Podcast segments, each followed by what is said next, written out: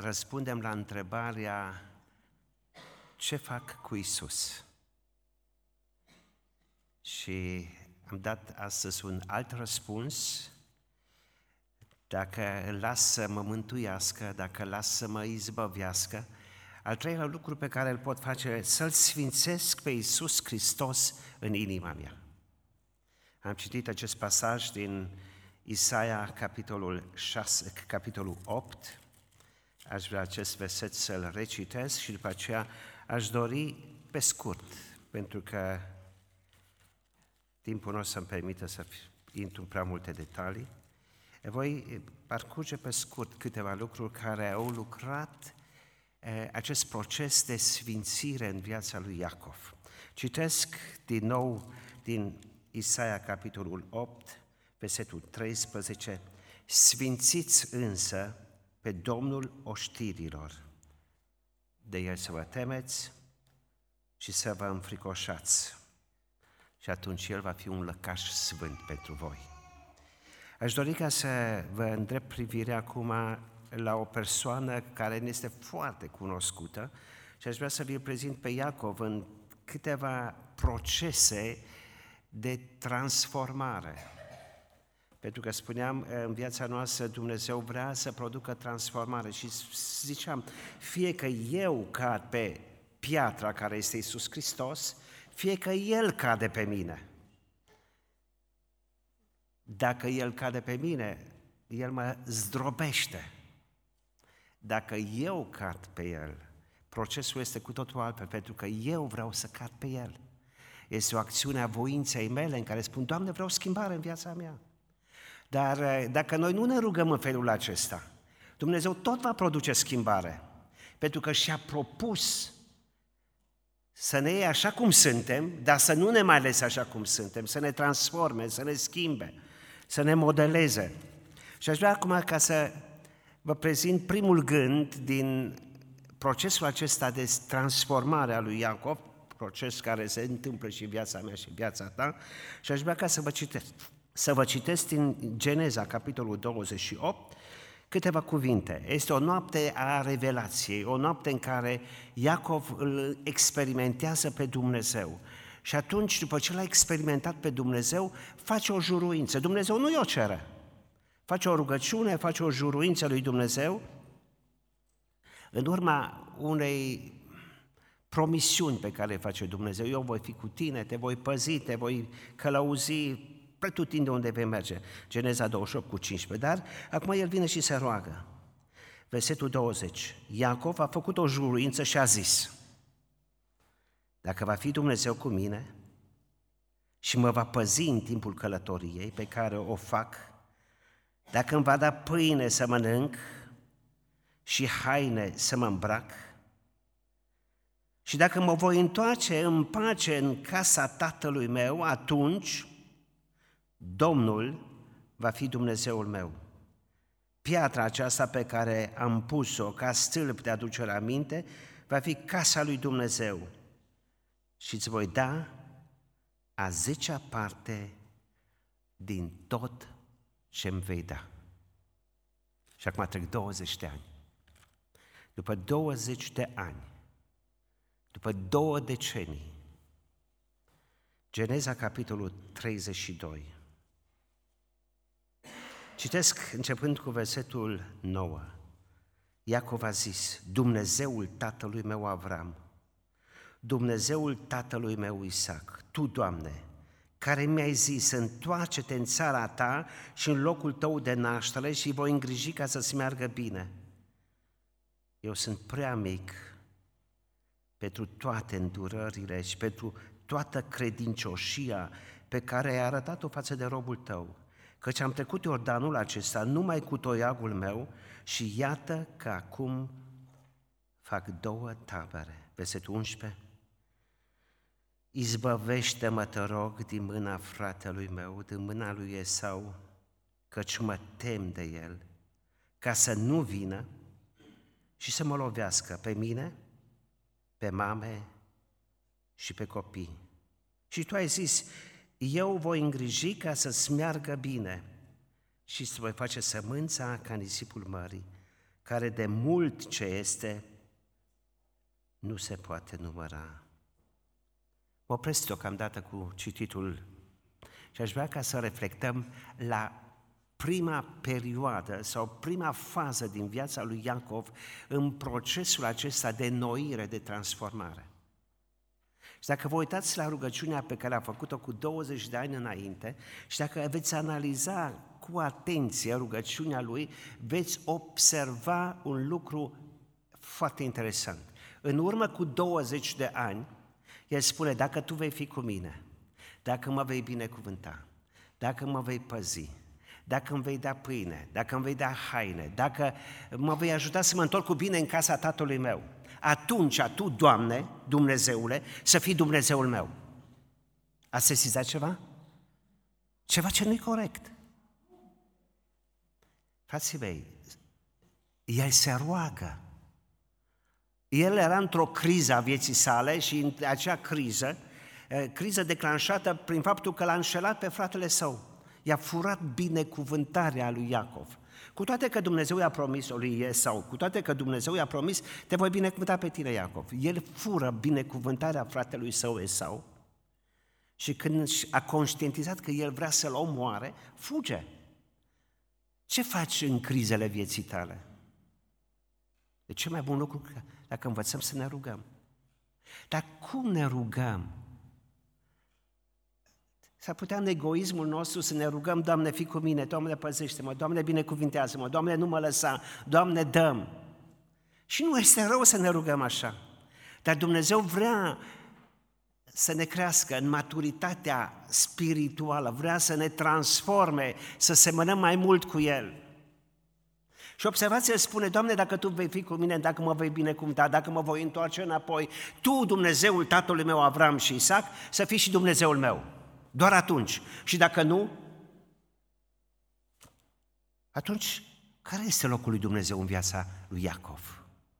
Trec două decenii și după două decenii face o reflexie, privește înapoi la două decenii și spune, Doamne, sunt nevrednic, sunt mic, nu merit credincioșia Ta, și când privesc la 20 de ani, îmi dau seama, scriu peste 20 de ani credincioșie.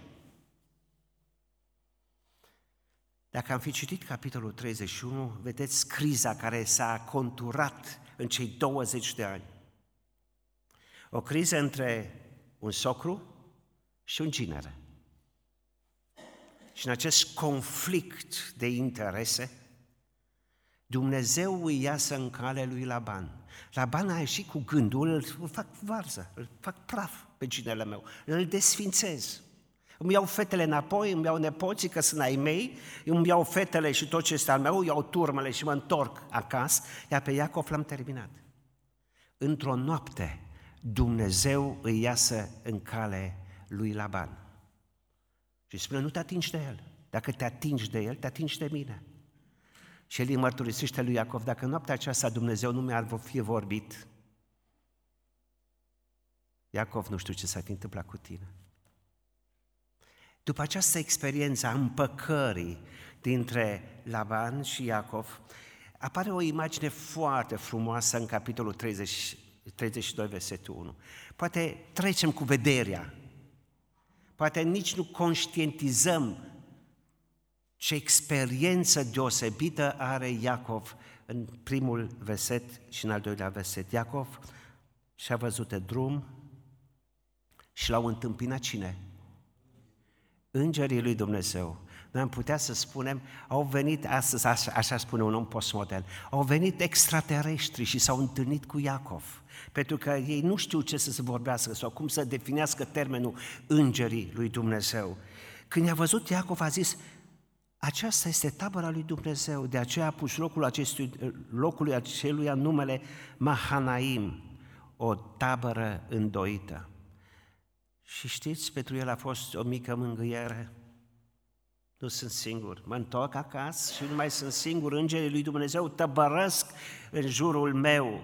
David vine și ne amintește, Îngerul lui Dumnezeu tăbărăște în jurul celor care se tem, care se încred în Dumnezeu, care pun pe Dumnezeu pe primul plan. Și totuși în inima lui are o altă problemă. Prima a rezolvat-o, iar a doua îi stă înainte. Ce fac cu fratele meu Esau? Dumnezeu îi spune, întoarce-te înapoi. În casa tatălui tău, între timp mama lui a murit. Întoarce-te în casa tatălui tău și el ascultă și pleacă. Dar inima lui acum se teme de oameni. Și se teme și se gândește, oare ce va face sau cu mine? Și preventiv, nu doar se roagă, ci încearcă să câștige bunătatea fratelui său. Trimite daruri, trimite oameni, anunță-l, anunță, vezi că vreau să vin. Și în momentul când se întoarcă, poate doi, trei, patru mesageri câți au fost, când se întorc ei înapoi, îi spune, vezi că sau vine cu o armată în întâmpinarea ta. Și ce gândește Iacov? Se va răzbuna fratele meu. Acum s-a terminat cu mine. Ce face el? Se roagă. Cel care a experimentat ceva în trecutul său, vine acum și spune lui Dumnezeu, Doamne, te rog să fii cu mine. Și Dumnezeu, Dumnezeul tatălui meu Avram, Dumnezeul tatălui meu Isaac, tu care mi-ai zis, întoarce-te. În fața acestui Dumnezeu, El se smerește și spune, Doamne Dumnezeule, sunt așa de mic, sunt așa de nevrednic. Mă uit înapoi și îmi dau seama cât de mult mai bine cuvântat. Dar acum, Doamne, am nevoie de protecția Ta și am nevoie de ajutorul Tău. Și în procesul acesta, în criza aceasta, se întâmplă o minune în viața lui. Haideți să ne gândim, ce a declanșat criza în viața lui? Dorința de a fi binecuvântat, de a fi el binecuvântat, de a-i merge lui bine, de a avea prosperitate materială. S-a rugat pentru prosperitatea materială și în, în faza unui conflict, a unei crize care o are, este în fața lui, știi ce face? Nu-l mai interesează nici cămilele, nici oi, oile, nu-l mai interesează absolut nimic. Toată bogăția lui nu mai are valoare pentru că dorește cu totul altceva. Vreau să câștig inima fratelui meu. Frați și surori, n-ați experimentat, n-ați auzit, sper să nu avem niciodată o astfel de experiență în biserica noastră, unde doi frați sau trei frați sau mai mulți frați se ceartă pentru uh, avere, se, ceară pentru, se ceartă pentru bunăstare materială, se ceartă pentru că cât iau eu, cât iei tu, cine are drept la mai mult, cine are drept la mai puțin. Să ne păzească Dumnezeu ca niciodată materia să nu ajungă să ne despartă unul de altul. El, în crizele care le trăiește, vrea să lese. Uitați-vă versetul 15, 16, 17, cum trimite 20 de țap, 200 de oi, 20 de berbeci, 30 de cămile care alăptau cu mânjilor, 40 de vaci, 10 tauri, 20 de măgărițe și 10 măgăruși. Vă dați seama? Deci e avere, am muncit pentru ei. Și toate acestea renunță de dragul păcii. Și totdeauna trebuie să ne întrebăm cât suntem gata să sacrificăm pentru pace. E un proces de dezlipire pe care în urmă cu 10 ani Iacov poate n-ar fi acceptat. Cum să renunți la oi, la boi, la cămile, la măgar, la, la ceea ce am câștigat? Gândiți-vă la discuția care a avut-o în capitolul 31 cu socrul lui, unde spune socrul lui a muncit, de atâtea ori mai schimba prețul și afacerea și tot și m-a înșelat. Și socrul spune, tu m-ai înșelat. Reciproc se învinuesc și se auto eh, disculpă de un proces de 20 de ani. În momentul în care Dumnezeu îngăduie crize în viața noastră, veți vedea că lucrurile prioritare devin secundare. De dragul păcii nu sacrific o relație. De dragul păcii caut bunătatea fratelui meu. Și uitați-vă ce se întâmplă. Ajunge, ajunge Iacov în faza în care se întâlnește cu fratele lui. Și fratele lui spune, frate, n-am nevoie de nimic. Frate, așa mă bucur că vii acasă. Cum a lucrat Dumnezeu în viața lui Esau, eu nu știu. Dar cert este că Dumnezeu i-a schimbat inima fratelui său și el când a venit cu 400 de oșteni, a venit în întâmpinarea fratelui. N-a venit să se răzbune, n-a venit să e, ceară înapoi polița, și a, dat, a avut atâta putere după 20 de ani să ierte și să uite. De acum lucrează Dumnezeu în viața Lui.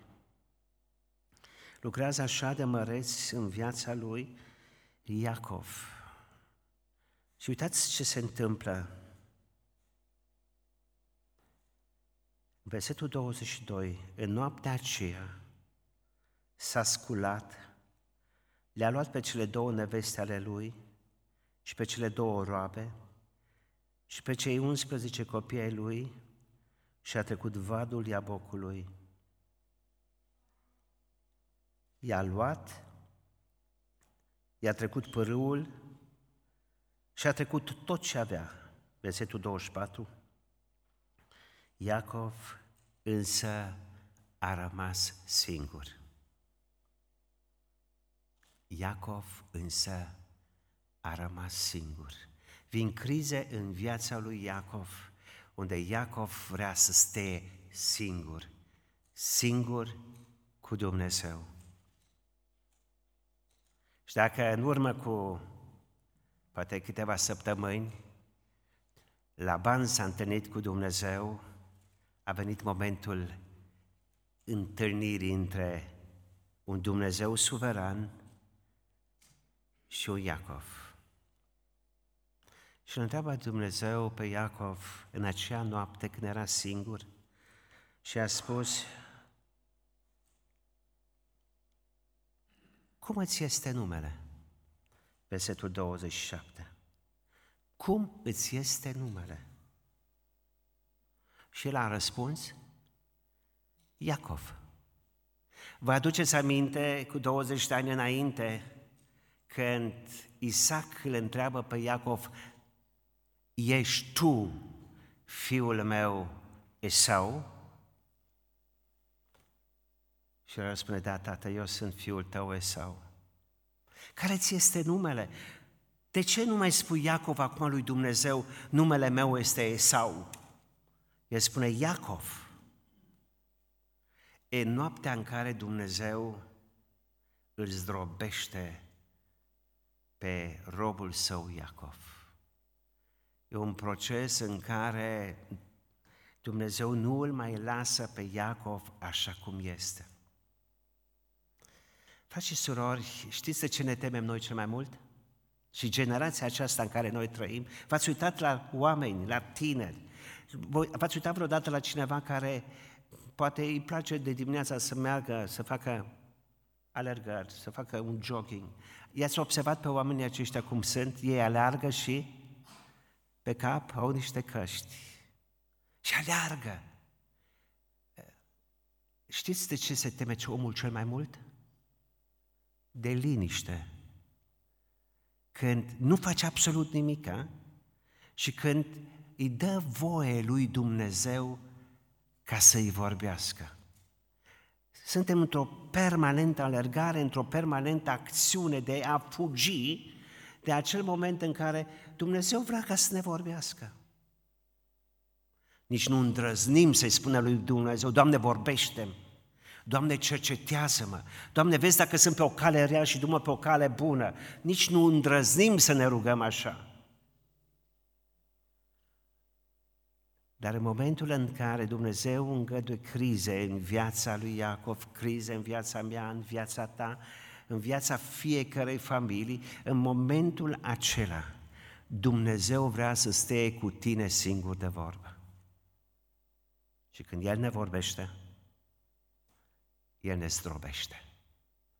Și procesul acesta zdrobirii doare când El, piatra pusă în capul unghiului, cade pe noi, pentru ca să ne transforme, să ne schimbe, să ne modeleze, să nu ne mai lese în aceeași stare ca un Iacov, ci să facă din noi un Israel.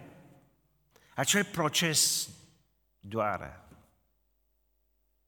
Și dacă nu cunoști astfel de nopți, și le doresc.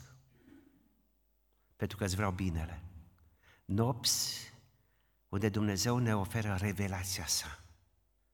Unde ne vedem cum suntem, ne gândim la ceea ce a fost și, cum, și ce am experimentat cu Dumnezeu, dar conștientizăm la un moment dat, Dumnezeu vrea să mă schimbe.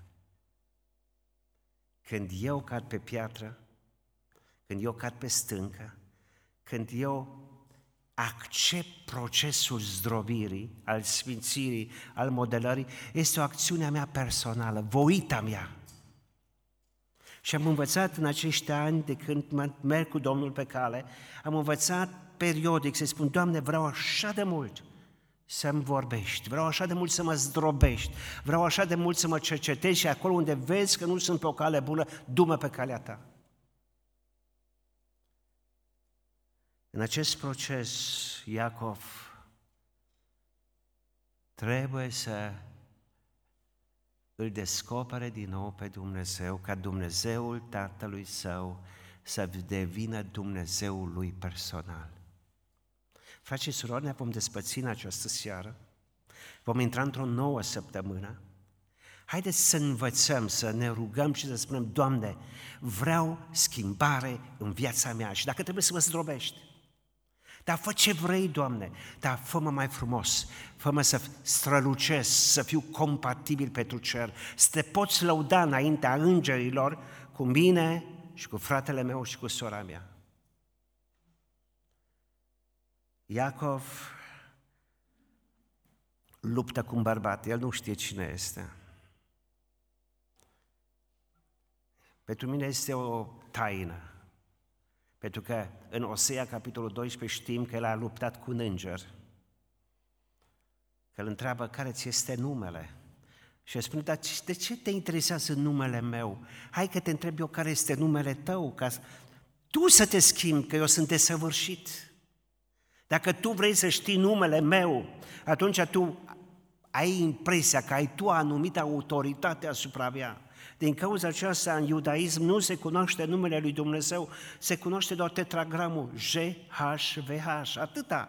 Nimeni nu știe exact ce sau cum să articuleze cele patru consonante. Și numele este o taină. Dumnezeu îi se descoperă lui Iacov. Și spune, Iacov, vreau să fac din tine un luptător unul care a luptat cu Dumnezeu și unul care va lupta pentru Dumnezeu. Și știi ce face? Îi frânge puterea pe cale. Aș vrea așa de mult să învățăm să ne rugăm rugăciunea lui Iacov, Doamne, nu te las până când nu mă binecuvintezi. Și știi ce înseamnă această rugăciune? Dumnezeu ne lovește în puterea noastră, în tăria noastră și ne zdrobește. Pentru că dacă îi stă ceva în cale lui Dumnezeu, îi stă în cale acolo unde eu mă văd puternic, unde mă văd tare, unde mă văd priceput, unde am impresia că nu mai e nimeni ca bine, unde excelez, acolo vrea Dumnezeu să mă smerească și să spună, nu poți face nimic. Dacă eu nu te țin în mână, dacă eu nu te binecuvântez, dacă eu nu te păzesc, ești un zero unul din fața zeroului de valoare. Hristos sfințit în inima mea, într-un proces al transformării mele, al zdrobirii mele, al zdrobirii tale.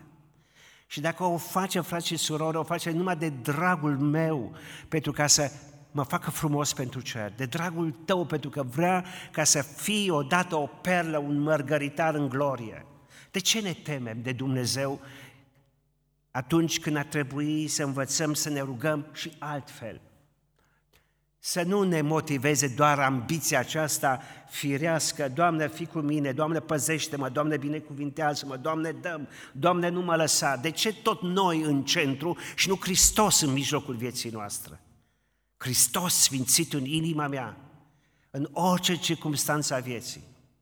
Și o spun fără să știu ce vine mâine, fără să știu ce mă așteaptă peste o săptămână, dar să învățăm, să ne uităm pe noi, prioritățile noastre, ambițiile noastre, dorurile noastre, împlinirile noastre și să punem mai presus de orice să primeze un Dumnezeu care este atât de măreț. Doamne, fi Tu primul în viața mea. Și atunci sunt cel mai fericit, atunci mă pot odihni în Tine. Aș vrea ca să trag o concluzie. Atunci când Dumnezeu i s-a descoperit din nou lui Iacov, când i-a spus cum îl va chema pe Iacov, că va fi cel ce luptă cu Dumnezeu, îmi place așa de mult, de la Peniel, el se duce transformat și devine o binecuvântare pentru următoarele generații. Uitați cum apare binecuvântarea. Pentru că Iacov a vorbit despre experiența lui cu Dumnezeu. Spune, iată de ce, până în ziua de azi, versetul 32, izraeliții nu mănâncă vâna de la încheietura coapsei, căci Dumnezeu l-a lovit pe Iacov la încheietura coapsei în vână. Ei nu mai mâncă din coapsă, pentru că acolo l-a atins Dumnezeu, în tăria Lui și de atunci el a mers șchiopătând. Iacov le-a spus copiilor, le-a spus celor dragi, a spus-o și altora, m-am întâlnit cu Dumnezeu. Din cauza acestea, aceasta Osea în capitolul 12 ne vorbește despre această experiență pe care a avut-o patriarhul cu Dumnezeu. Și vă citesc ceva în final. Spune cuvântul lui Dumnezeu în versetul 4, s-a luptat cu îngerul și a fost biruitor, a plâns și s-a rugat de el. Iacov l-a întâlnit la Betel și acolo ne-a vorbit Dumnezeu. Auziți? Acolo ne-a vorbit Dumnezeu. A vorbit unui tată și a vorbit unei generații și generațiilor următoare. Acolo ne-a vorbit Domnul Dumnezeu. Versetul 5, Domnul este Dumnezeul oștirilor, numele Lui este J-H-V-H. Doamne, spune care ți este numele. Și Dumnezeu spune, numele meu nu-l știi și nu-l vei ști. Dacă îți oferă Dumnezeu o revelație a naturii sale, a divinității sale, mulțumește lui Dumnezeu. Dar știi ce le spune Dumnezeu mie și nouă, fiecăruia? Versetul 6, tu deci, întoarce-te la Dumnezeul tău, păstrează bunătatea și iubirea și nădăjduiește totdeauna în Dumnezeul tău. Fiecare întâlnire cu Dumnezeu mă face pe mine mai bun. Fiecare întâlnire a ta te transformă. Bunătate, iubire și pentru viitor nădăjduiește totdeauna în Dumnezeu. Aceasta este provocarea lui Dumnezeu pentru mine și pentru tine. Într-o nouă săptămână, într-o nouă aventură cu Dumnezeu, poate într-un nou proces de zdrobire, de transformare, de modelare, ca să semănăm mai mult cu Domnul nostru Isus Hristos. Eu zic, Doamne, fă ce vrei cu mine, dar fă ceva frumos pe slava Ta. Amin.